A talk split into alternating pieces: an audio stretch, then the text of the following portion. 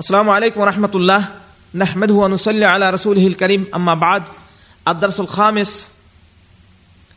কাইফা নাস্তাকবিলু শাহর রমাযান। আমরা এই পবিত্র রমজান মাসকে কিভাবে অভ্যর্থনা জানাবো এ প্রসঙ্গে বেশ কতগুলো আয়াত আসছে। যেমন আল্লাহ রাব্বুল আলামিন এ প্রসঙ্গে বলেছেন ওয়াসারিউ ইলা মাগফিরাতিম মির রাব্বিকুম ওয়া জান্নাতিন আরযুহাস সামাওয়াতু ওয়াল আরযু উ'ইদ্দাত লিল মুত্তাকিন।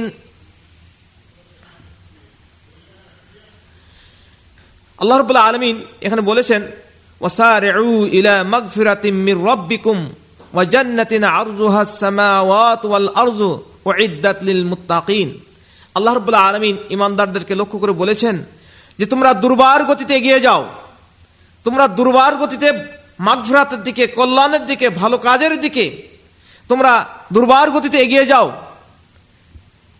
আর ওয়া জান্নাতিন, আর সেই জান্নাতের দিকে, জান্নাত অর্জন করার দিকে তোমরা এগিয়ে যাও, যে জান্নাতের প্রশস্ততা হবে আসমান এবং জমিন বরাবর প্রশস্ততা হবে যে জান্নাতের।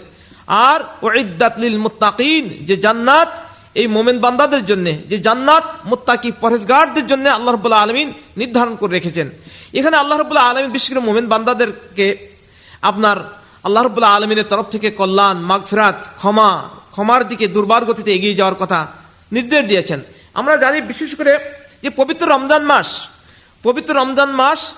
এ রমজান মাস শাহরুল মাগফিরাহ, শাহরুল কুরআন, শাহরুল সাওম। রমজান মাস এটা মাগফিরাত কামনা করার মাস, এটা কোরআন নাজিল হওয়ার মাস, এটা রমজান মাস, এটা রোজা রাখার মাস। এই রমজান মাসে আপনার একটা ভালো কাজ করলে, একটা নেকির কাজ করলে 1 থেকে 10 গুণ 10 থেকে 700 গুণ সওয়াব হাসিল করার মাস। কাজেই আমরা এই রমজান মাসকে কিভাবে গুরুত্ব দেব, কিভাবে এই রমজান মাসকে অভ্যর্থনা জানাবো সেই বিষয়ে আমাদেরকে বেশিরভাগ চিন্তা ভাবনা করতে হবে। কারণ আল্লাহ রাব্বুল আলামিন বলেছেন ওয়া মা তাদরি নাফসুন মাযা তাকসিবু গাদান ওয়া মা তাদরি নাফসুন বিআইয়ি আরদিন তামুত ইন্নাল্লাহা আলিমুন খাবীর। আল্লাহ রাব্বুল আলামিন এই আয়াতে বলেছেন যে কোন নফস এটা জানে না যে সে আগামীকাল কি উপার্জন করবে, আগামীকাল কি অর্জন করবে।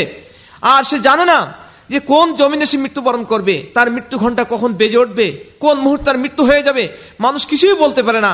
কাজে এই বর্তমান যে রমজান মাস আমরা পেয়েছি, এই রমজান মাসকে কোনো রকম অবহেলায় না কাটিয়ে যথাযথ সাধ্য অনুযায়ী আমাদেরকে ইবাদতবন্দি করার চেষ্টা করতে হবে এবং আমাদেরকে একটা জাদওয়াল তৈরি করে নিতে হবে, একটা রুটিন তৈরি করে নিতে হবে যে আমি নিয়মিত রোজা রাখবো, নিয়মিত তারাবি নামাজ পড়বো, নিয়মিত কোরআন তেলাওয়াত করবো, নিয়মিত এই সমস্ত জিকির আজকার করবো, এই সমস্ত ভালো কাজ কাম করবো।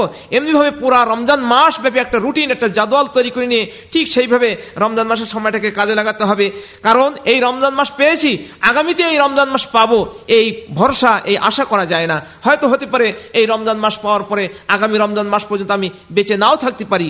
কাজে সাধ্য অনুযায়ী রমজান মাসে আমাদেরকে যথাযথভাবে আপনার সময়টাকে কাজে লাগানোর চেষ্টা করতে হবে। যেমন আমরা বলতে পারি যে রমজান মাস শুরু হওয়ার আগেই আত্মশুদ্ধির জন্য প্রস্তুতি গ্রহণ করা, সকল প্রকার পাপ পঙ্কিলতা হতে তওবা করে একমাত্র আল্লাহ তাআলার দিকে প্রত্যাবর্তনের মাধ্যমেই এই আত্মশুদ্ধি গ্রহণ করা যেতে পারে। এমনিভাবে আল্লাহর ওই সমস্ত নাফরমানি কাজ পরিত্যাগ করার মাধ্যমেও আত্মশুদ্ধি করা যেতে পারে, যে সমস্ত নাফরমানি কাজ মানুষের দ্বারা সচরাচর সংঘটিত হয়ে থাকে। যেমন যিনি তার পিতামাতার সাথে অবাধ্য আচরণ করেছেন তিনি তাদের সন্তুষ্টি অর্জনের চেষ্টা করবেন, যিনি কারোর সাথে তার আত্মীয়তার সম্পর্ক ছিন্ন করেছেন তিনি তা এই রমজান মাসে পুনরুদ্ধার করবেন, যিনি গান বাজনা শ্রবণে অভ্যস্ত তিনি তা বর্জন করবেন এবং কোরআন তেলাওয়াতে আত্মনিয়োগ করবেন, আর যিনি রমজানের আগে সুদী কাজ কারবারের সাথে জড়িত ছিলেন তিনি এই রমজান মাস, পবিত্র রমজান মাস ওই সুদী কাজ কারবার সব বর্জন করবেন। এমনিভাবে আমরা বলতে পারি যে সমস্ত ভাইরা রমজান মাসের আগে তার পিতামাতার সাথে সম্পর্ক ভালো ছিল না, তার প্রতিবেশীর সাথে সম্পর্ক ভালো ছিল না, তার আত্মীয়তার সম্পর্ক ভালো ছিল না, তিনি সুদ ঘুষের সাথে জড়িত ছিল, এই সমস্ত অন্যায় অপকর্মের সাথে সে মশগুল ছিল আগে, রমজান মাস আসার সাথে সাথে তার উচিত হবে পিতামাতার সাথে সম্পর্ক ভালো করা, আত্মীয়তার সম্পর্ক ভালো করা, প্রতিবেশীর সাথে সম্পর্ক ভালো করা। আর এর আগে যে সমস্ত সুদ ঘুষ অন্যায় অপকর্মের সাথে জড়িত ছিল সেই সুদ ঘুষ থেকে সম্পূর্ণ তওবা করে হালাল উপার্জন করার জন্য বদ্ধপরিকর হতে হবে, হালাল উপার্জন করার জন্য সেই ধরনের মন মানসিকতা তৈরি করতে হবে এবং হালাল খাওয়ার চেষ্টা করতে হবে। কোনো রকমের জন্য সেই মানে সুদ ঘুষ হারামের সাথে যেন কোনো রকম জড়িত না হয়, এইভাবে মনটাকে স্থির করতে হয়, মনটাকে মানসিকভাবে এইভাবে প্রস্তুতি গ্রহণ করতে হবে। আমরা আরও বলতে পারি যে রমজান মাসব্যাপী এমন ধরনের কর্মসূচি গ্রহণ করা উচিত যাতে একজন সচেতন রোজাদার তার ইচ্ছা মোতাবিক মাসের পুরা সময়টাকে কাজে লাগাতে পারে।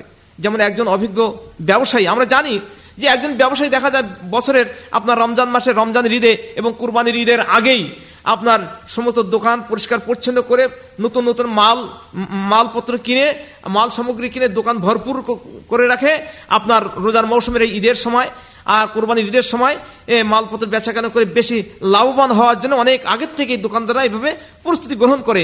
আমাদেরকেও ঠিক রমজান মাস শুরু হওয়ার সাথে সাথেই মানসিকভাবে প্রস্তুতি গ্রহণ করে খুব বেশি সওয়াব অর্জন করার জন্যে, বেশি ভালো কাজ করার জন্যে মানসিকভাবে প্রস্তুতি গ্রহণ করতে হবে।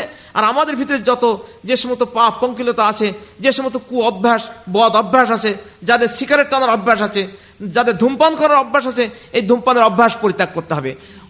তো এমনিভাবে আরও অন্যান্য যে সমস্ত কার্যক্রম আছে সেই সমস্ত কার্যক্রম থেকে অন্যায় কার্যক্রমগুলো পরিত্যাগ করতে হবে।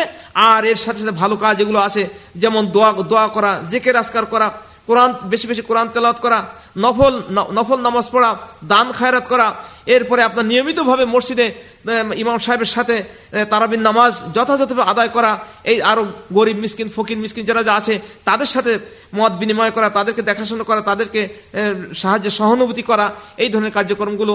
আর নিকট আত্মীয় স্বজন যারা যা আছে তাদের সাথে আপনার সৎ ব্যবহার করা, তাদের সাথে সম্পর্ক নতুন করে ভালো সম্পর্ক গড়ে তোলা, এই সমস্ত ভালো কাজগুলো বিশেষ করে রমজান মাসে আমাদের করা একান্ত প্রয়োজন।